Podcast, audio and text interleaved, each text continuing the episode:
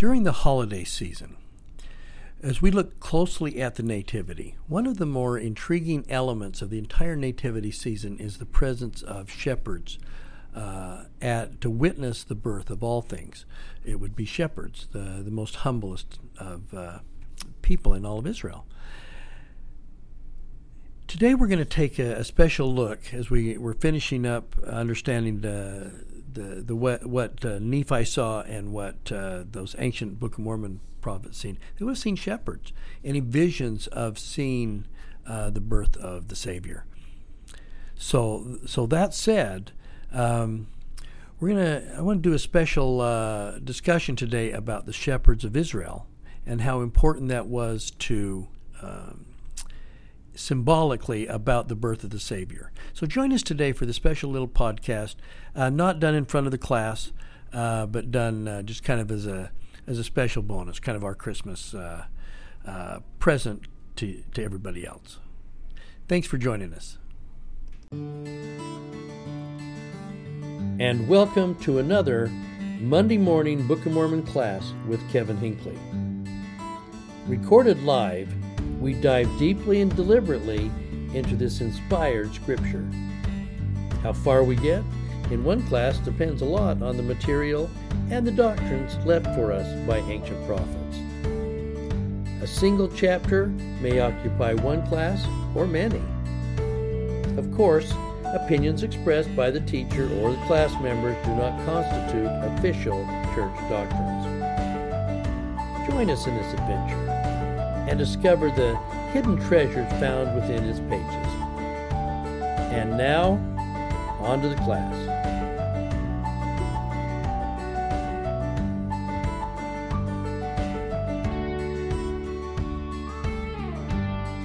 Okay, thank you for joining us on this uh, special podcast.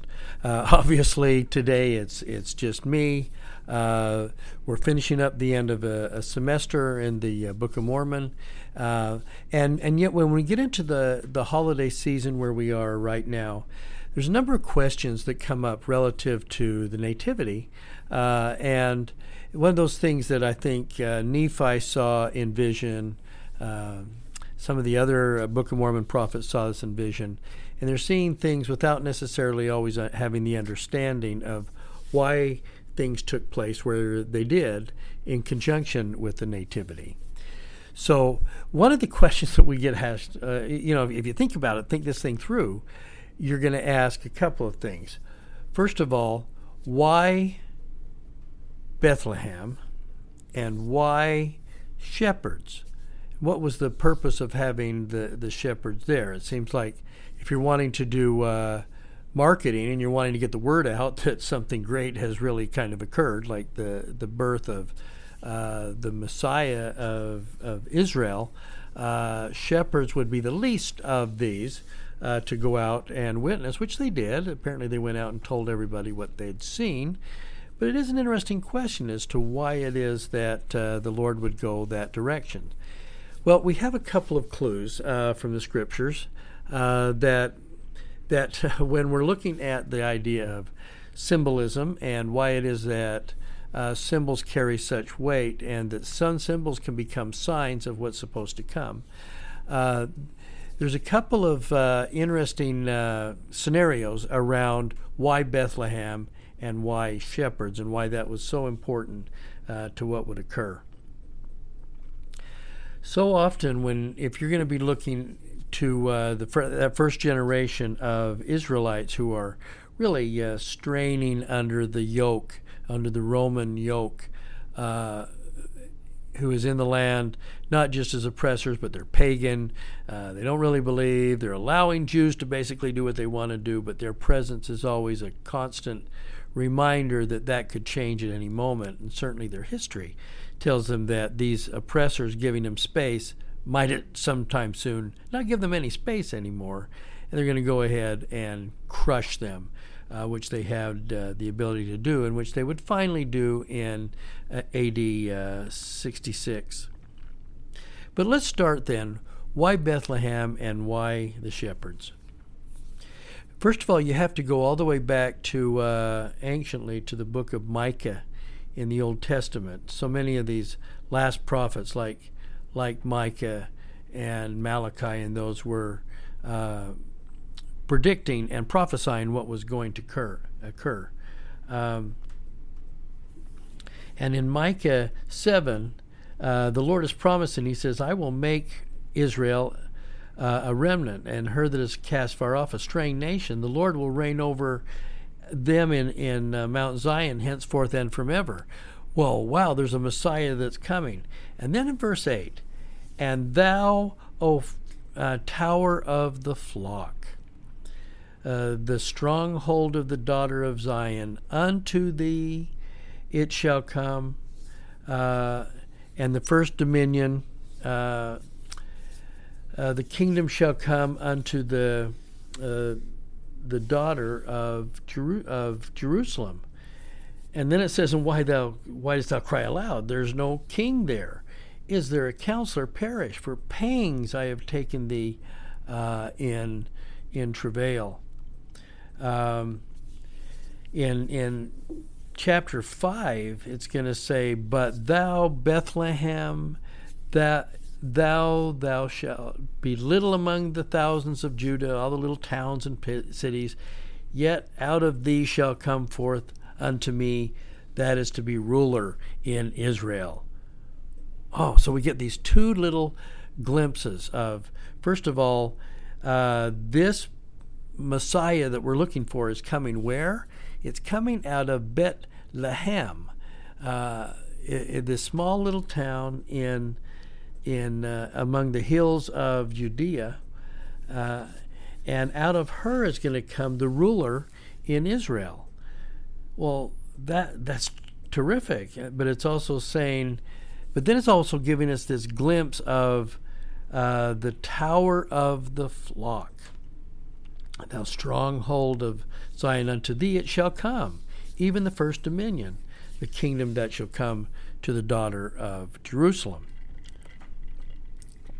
So we're being given these two little glimpses coming from Micah. A, it will be in Bethlehem, and there's going to be a tower of a flock that's going to play a po- prominent role. Um, now, interestingly enough, um, if you if you go to um, uh, Jerusalem and Bethlehem today, where uh, we have been a, a number of times, from, uh, Jerusalem itself, as we know, sits up on top of Mount Moriah. All everything in in Israel kind of rises up towards uh, Jerusalem, uh, and everything from Mount Moriah is downhill. And man, is that that is especially true when we get to Bethlehem and Jerusalem. When you get up on Mount Moriah, um, you're going to be looking down in all directions on the other hills of Judea now, to then go to Bethlehem, you're going to come down out of out of uh, and down from Jerusalem. You're going to journey down in towards the valleys around Jerusalem. And then ultimately, when you get to Bethlehem, which is only five miles away, uh, Bethlehem, like all ancient cities, was actually built as high up as they could get it, and it was a walled city. It's the only way you're going to survive in case you get attacked by whoever. And so Bethlehem itself sat up on the hill. It's a smaller hill than, than Jerusalem or Mount Moriah, but it sits up on a hill.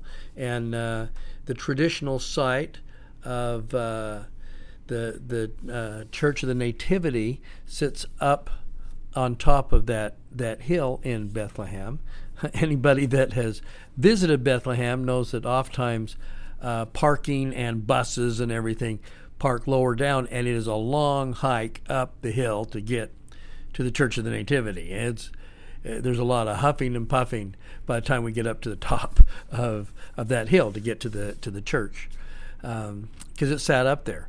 But from there, where are the sheep going to be held? Well, you, as you're going back down the the traditional fields of the flocks, uh, whether they were the uh, the the flock we're talking about, or whether any flock is going to be downhill. It's in the it's in the valleys surrounding Bethlehem.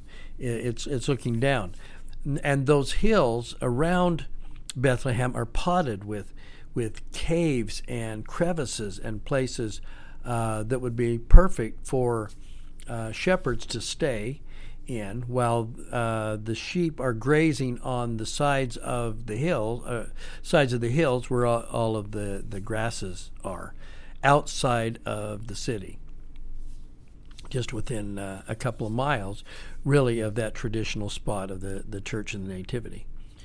Okay, now tradition uh, says um, that that's where uh, traditionally, when we go to um, uh, the idea of the the tower of the flock that uh, and there's some disagreement in here between uh, some of the traditional thinking and, and a number of scholars kind of push back on this idea. But there's some pro- strong uh, possibility that uh, from Jerusalem you'd have to have a place uh, where traditionally those uh, the, the flocks that were going to be used in the temple could be kept. And uh, uh, one of the uh, the older um, uh, scholars looking at this tended to see that very much that um, that area around what was called Migdal Eder, there was a tower there, uh, and it was kind of the outer uh, boundary of the uh, encircling uh, the city of Jerusalem uh, is would be a perfect place, and traditionally was a place of a lot of sheep, where a lot of sheep were ultimately used in the temple, um, and and consecrated from the very beginning uh, to be used in the temple. Uh, Alfred Edersheim talking about in the early 1900s, and, and by the way, for if you're for those of us who are LDS, um, when uh, James Talmage was doing a lot of his writing, he drew a lot from uh, Edersheim on some of his thinking, and as did uh, Bruce R. McConkie. And it was uh, Edersheim who put forth the idea that an animal that was found between Jerusalem and Migdal Eder or a similar distance in any direction, the males were considered to ultimately to become burnt offerings. The female sheep were considered to be peace offerings. And as uh, Rabbi Yehuda said, those that are fitting in as a Pesach or the, the Passover offering are considered to be Passover offerings if it's 30 days before the festival, all being kept in these uh, fields around Bethlehem, the the the flock that was kept at the tower. Okay. So as we're looking at those uh, shepherds, the, then the other the other part of then is if that's if that's where the uh, Micah was predicting that Messiah would come from, then how do you get him? How do you get this Messiah coming out of Bethlehem in what was then seen the city of David. David the shepherd. Uh, his symbol was a shepherd and a shepherd's crook. Well, real quickly, as we were talking about uh, in class last time, it's a fascinating story about how do you get uh, Joseph and Mary down to Bethlehem uh, right about the time that he is to, to be born. Uh, as we mentioned last time, you have to go back in antiquity just you know a little bit. That uh, that the Greeks had ruled that area uh, for a couple of hundred years. If you go back about uh, uh, between about 600 and 400 uh, BC, the Greeks had had ruled for a long time, and then one of their leaders. Um, Epiphanes uh, took a different stance among, with the Jews than the other Greeks prior to that had had uh, done. And that was kind of interesting that the, the Greeks traditionally said, we're going to conquer a country, let them keep their own habits and their own traditions. They're easier to manage if we're not trying to wipe out their theology and, and ruin all their traditions. Okay.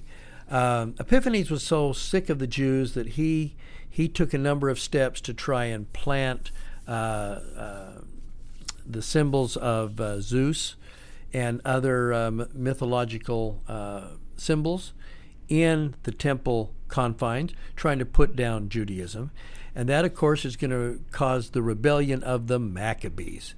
And uh, the Maccabees uh, rise up. Uh, uh, Jacob the Hammer is going to wipe out Jacob the wipe out these these Greeks, and believe it or not, they're actually able to conquer the Greeks and get them. Uh, drive them out of Israel. The time when the Romans were slowly taking over the world, and the Greeks weren't quite as strong. Uh, and the Maccabees then, the the ruling class among the uh, Maccabees was the Hasmoneans. Uh, one of those Hasmoneans that we know is going to come to power. Uh, the the husband of one of the Hasmonean daughters, uh, royalty, who would be Herod uh, the Great. But the Hasmoneans, as they came in and they're sick of all of this Greek um, control over their lands, uh, they went to great lengths to kind of purify Israel. They're going to take over and clean out all of the Greek influence that had been uh, bothering them quite so much. And so part of what happened is, is they looked at the northern area around the Galilee in the north. Uh, and said uh, after the 10 tribes had been hauled off, there had really only been mainly Greek influence in the north part of uh, uh, north of Judea, north of Samaria.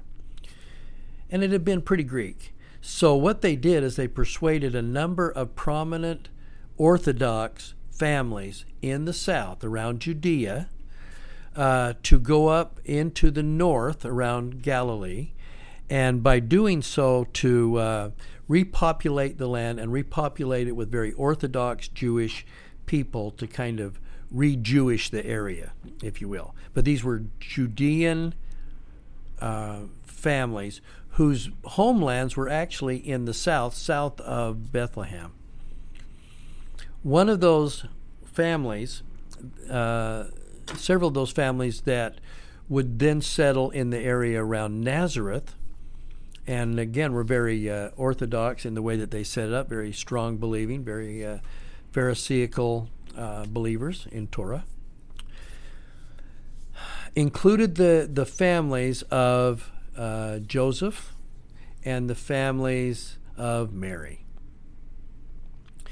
The, living in the Galilee, living in and around the hills of Nazareth, but their homelands were south around Bethlehem. So that sets us up then that when there is a uh, uh, some kind of an accounting that was going to take place that the Roman Empire was requiring, that ultimately what they did is say, okay, we're going to have to go down to do this accounting and we're going to have to go to the land of our nativity. So for Joseph and for Mary, that's going to mean they're going to have to travel south from Nazareth down uh, around Samaria on the other side of the Jordan, which we now call the West Bank. Can travel down to there to get to past Jerusalem and down to the area around Bethlehem, where they had they still had kin, they still had family that were located way down there. So they're going to make that way down there, and it's about it's now when when God says now is the time. Uh, Gabriel is sent, of course, as we know, to Mary and to uh, Joseph. Uh, the the wheels are put in place in in helping Elizabeth become pregnant in Jerusalem um, with Zacharias, so that John the Baptist is being born. Now all these things are starting to take place, but what you're getting is these uh, uh stonemasons in Nazareth. They're going to travel down to Bethlehem to the place of the shepherd, to the house of the shepherd, to the city of David, where they can they can go ahead and um, uh, do their accounting down there, and that's all. And that's begin all the things that we know in Luke two uh, do that. But they're going to go back to the, that place of the the shepherds uh, in that that city of David. Now, then of all the, the things that are going to happen, the, the nativity, if you think about it, the nativity could have happened very humbly, very quietly, uh, as as Joseph then houses probably with relatives, uh, the their uh, guest houses, the inns, uh, in the top part of the house were all uh, full of people that were there, and so they're going to probably give birth in the in the living room area uh, of of uh, one of their uh, relatives' houses, uh, and then at the back of that house would have been a place that housed the sheep at night to protect them. There's a, a stone uh, feeding trough, a manger that would sit between the living room and the place where the animals are being held. And we know then that uh, when Jesus is born, he's wrapped in these in uh, the the sign to the shepherds, the swaddling clothes, and placed in that manger area, uh, be, separating the animals from the the people. And that all could have quietly happened, except that the Lord can, uh, was anxious that the shepherds be witnesses to what was about to occur. So now we're going to get the angels that are going to descend on those uh, on those fields uh, around Bethlehem, and they're going to show up, and we see and we know all of the lights and the angels and all that, and they're told to go in, up to Bethlehem and find that house with a baby lying in a manger, which they would have been able to see from the street. You'd see from the street, you'd walk down the street, you'd look into the open area here, and you'd be able to look into the house, and you'd be able to see a baby lying in that feed trough manger at the back of of the house. That would have been you could see that from the street. So they they were uh, anxious then. These these uh, shepherds who very easily could have been Levite in in lineage because they were taking care of what was most likely uh, a flock of sheep preparing for the temple.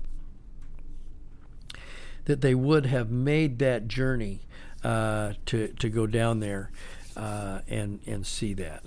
Uh, I, again, I think there's I think there's great power in the idea that uh, shepherds going to be were going to be the ones to witness that a shepherd had been born uh, that would ultimately uh, save Israel in the same way that their their uh, sheep were oftentimes taken up for the sin offering at uh,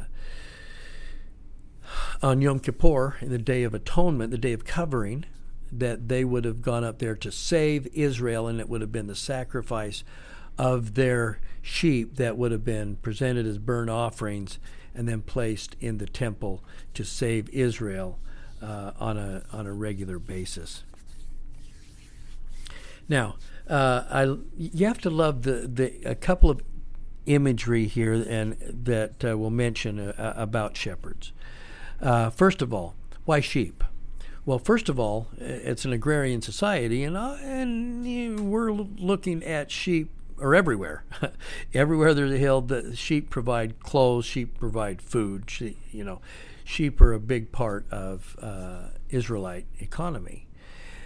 But the image of a sheep is the fact that there are a lot of um, animals out there, and of all the animals that you might keep domestically, sheep have the least ability to defend themselves sheep have no natural way to fight back. If there's a if there's a, a wolf among the sheep, all they can do is run and yell. Uh, they don't they can't fight back. Like even a chicken can like peck back. You know, or you know, goats sometimes have horns. They can push back. Sheep have nothing, uh, and they are they are completely uh, helpless without the uh, protection of a shepherd. Now, there is a lot of images because of David and because of uh, the imagery that is used in the Old Testament. There's a lot of sheep and shepherd images that were well that we know very well. Uh, the 23rd Psalm being one of them. Um, And and one of the one of the lines that I find interesting in the 23rd Psalm is that when the uh, shepherds are talking about their ability to uh, uh, lead these sheep, part of what they're trying to do as they're doing that, uh, I don't know if you can hear a ambulance outside our door here. We're we're so grateful for that. Um, that one of the things that bring there's a couple of things that bring great comfort to the sheep being described in the 23rd Psalm. Um, it says, "You're going to uh, lead me to green pastures. You're going to let take me out of the rocky areas, and at times of the summer when the greatest heat, you're going to take me up to green, higher green pastures and feed me." Uh, and you're going to lead me betwa- beside still waters well, still waters. Sheep have a, a tend to be uh, pretty nervous around a, a a pond that is very still. You don't know what's in there, and they tend to be a little bit uh, scared that way. Uh, running water is fine. Still waters are frightening, and you have to be carefully. You have to carefully lead the sheep past still waters. Now, what is it that makes it comfortable and puts faith and trust of the sheep into a shepherd? Um, what David is going to tell us is that he's comforted by the fact that he says the what is comforting? Thy rod and thy staff they comfort me. The rod and the staff. The idea of a rod and a staff there there are two pieces here and they're very ancient in uh, in uh, in symbolism uh, not just in Israel First of all, the shepherd's crook or the shepherd's staff is the one that he can gently lead uh, sheep along. Uh, has a crook on it, so you can actually reach down and, you know, maybe a lamb that has fallen into a little ravine, you can reach down with the crook and, and put it under its head or around its legs and pull it out, uh, or just to, to pull things along. And so that, that shepherd's crook can uh, tap against rock and stuff, give them some sense about where the shepherd is. So, so they're going to follow traditionally uh, their the voice of their shepherd with the shepherd's crook. And so the shepherd's crook has always been one of those uh, symbols. Now, but that's not just all. There is an, also a rod. So the the rod on thy staff. What's the rod? Well, the rod was more of a weapon. Oftentimes, a rod would be um, some kind of a uh, hickory or hardwood stick that might be uh, a couple of feet in length. Uh, you like to have one that would have some kind of a uh, of a knot hole, a knot at the top of that, so it's got kind of a bulb to it. It wasn't unusual that they would melt some kind of a metal uh, covering over the top of that uh, knob at the top of the rod. Uh, and so in some cases they so they would have the crook, the staff by which they would lead the sheep, but the rod would be the one that they would defend the sheep with. Uh, if you're being attacked by a wolf or there's wolf among the sheep, a uh, a shepherd's crook isn't that lethal. A rod is, and a rod could be one that could be wielded powerfully in defense of uh, uh, robbers that might be trying to come and steal the sheep, and, and also uh, uh, predators, those kind of things. So so uh, powerful is this imagery that if you actually look to um, on to Egyptian mythology and pharaohs, and you'll look that is one of the symbols of a sh- of a uh, pharaoh. Uh, it's certainly uh, King Tut has this on the top of his sarcophagus, is a rod and a staff. They are both there. There is the leading part, there is the protecting part. I'm, I'm comforted by the fact that I worship a shepherd who can both lead me and protect me. Both things are kind of the, the function of a shepherd. Now, so so you would have then had that night uh, the shepherds coming out of the shepherd's fields up to that area where uh, uh, the the baby was being born. Uh, and, and by the way, as we mentioned last time, uh, just a side note here, uh, that that had shepherds actually, according to tradition, had shepherds actually found uh, this baby, this Messiah, this promised uh, deliverer, being born in either a cave, as was believed in the kind of first couple of centuries, uh, or even a, a, manger at the back of a hotel uh, where only the animals were. Uh, and so they were kind of in a dirty, uh, manure infested kind of area.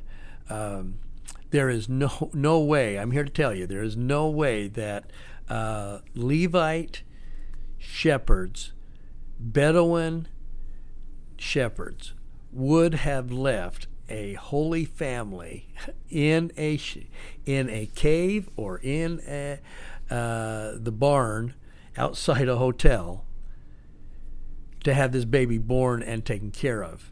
In every, if had that been the case, these shepherds would have taken them home to their to their wives and mothers, who were ta- who were do the very least for little lambs being born, let alone the Savior and the Lamb of Israel would be in their home, being gently, lovingly taken care of. So the presence of sheep and the presence of shepherds and the imagery that goes with sheep and shepherds in this area has tremendous symbolism for the the humble way in which the creator of the world who would come forward and then he would declare to his people I am the good shepherd and they are known of me uh, and that he was the shepherd uh, forecast in Psalms 23. Uh, he was the, the shepherd who would come to the, the uh, flock of the tower at Migdal Eder. Uh, and that he would be born and of all of, of that, but he would be born of a shepherd. Uh, and and I, I, love that that symbolism. There's no more powerful imagery of of uh, sheep that can't defend themselves, uh, waiting for the shepherd to come and lead them where they needed to be and protect them from sin and save and save Israel in the way that that would happen. So so much here, and uh, hopefully at this, uh, whenever we look at the holiday season and we look at the presence of uh, shepherds. Uh, what a grateful thing that should be. The, the imagery there should be stuck in our mind of a gentleness that He comes uh, to save us and to lead us and to protect us. And I pray that we can do that, and I leave that with you in Jesus' name. Amen. And thank you for joining us for another Monday morning class. Hope you enjoyed it. If you have any suggestions about future topics that we could discuss, or if you had any questions concerning something that you heard in the class, please drop us a note. We'd love to hear from you. As always, if you happen to be in the Dallas Fort Worth area, please come in and join us on a Monday morning. We'd love to see you and identify who you are. If the podcast itself is resonating with you, go ahead and click subscribe uh, so that Apple can figure out where we are. We'd love to, to hear from you.